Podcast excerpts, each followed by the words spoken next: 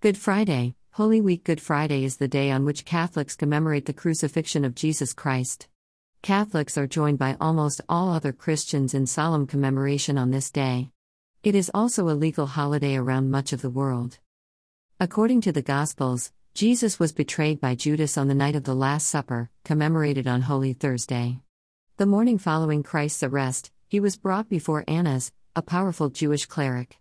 Annas condemned Jesus for blasphemy for refusing to repudiate Anna's words that he was the Son of God. From there, Jesus was sent to Pontius Pilate, the Roman governor of the province. Pontius Pilate questioned Jesus but found no reason to condemn him. Instead, he suggested Jewish leaders deal with Jesus according to their own law. But under Roman law, they could not execute Jesus, so they appealed to Pilate to issue the order to kill Jesus. Pilate appealed to King Herod, who found no guilt in Jesus and sent him back to Pilate once again. Pilate declared Jesus to be innocent, and washed his hands to show that he wanted nothing to do with Jesus, but the crowds were enraged.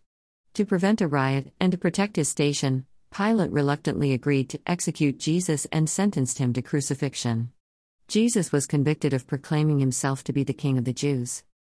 Before his execution, Jesus was flogged, which was a customary practice intended to weaken a victim before crucifixion. Crucifixion was an especially painful method of execution and was perfected by the Romans as such. It was reserved for the worst criminals, and generally Roman citizens, women, and soldiers were exempt in most cases. During his flogging, the soldiers tormented Jesus, crowning him with thorns and ridicule. Following his flogging, Jesus was compelled to carry his cross to the place of his execution, at Calvary. During his walk to the site of his execution, Jesus fell three times, and the Roman guards randomly selected Simon, a Cyrene, to help Jesus. After arrival at Calvary, Jesus was nailed to the cross and crucified between two thieves. One of the thieves repented of his sins and accepted Christ while on the cross beside him. A titulus, or sign, was posted above Christ to indicate his supposed crime. The titulus read, Jesus of Nazareth, King of the Jews. It is commonly abbreviated in Latin as INRI, Jesus Nazarenus, Rex Iudaeorum. During Christ's last few hours on the cross, darkness fell over the whole land. Jesus was given a sponge with sour wine mixed with gall, a weak, bitter painkiller often given to crucified victims. Prior to death, Jesus spoke his last words My God, my God, why have you forsaken me? This line is the opening of Psalm 22, and it may have been common practice to recite lines of songs to deliver a greater message. Properly understood, the last words of Christ were triumphant. Guards then lanced Jesus' side to ensure he was dead. At the moment of Christ's death, an earthquake occurred, powerful enough to open tombs.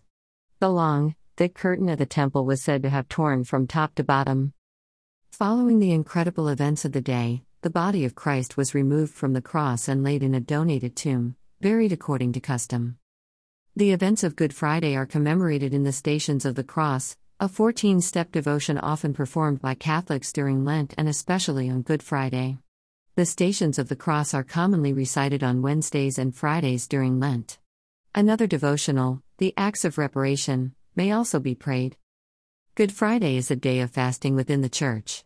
Traditionally, there is no Mass and no celebration of the Eucharist on Good Friday. A liturgy may still be performed in communion, if taken, comes from hosts consecrated on Holy Thursday.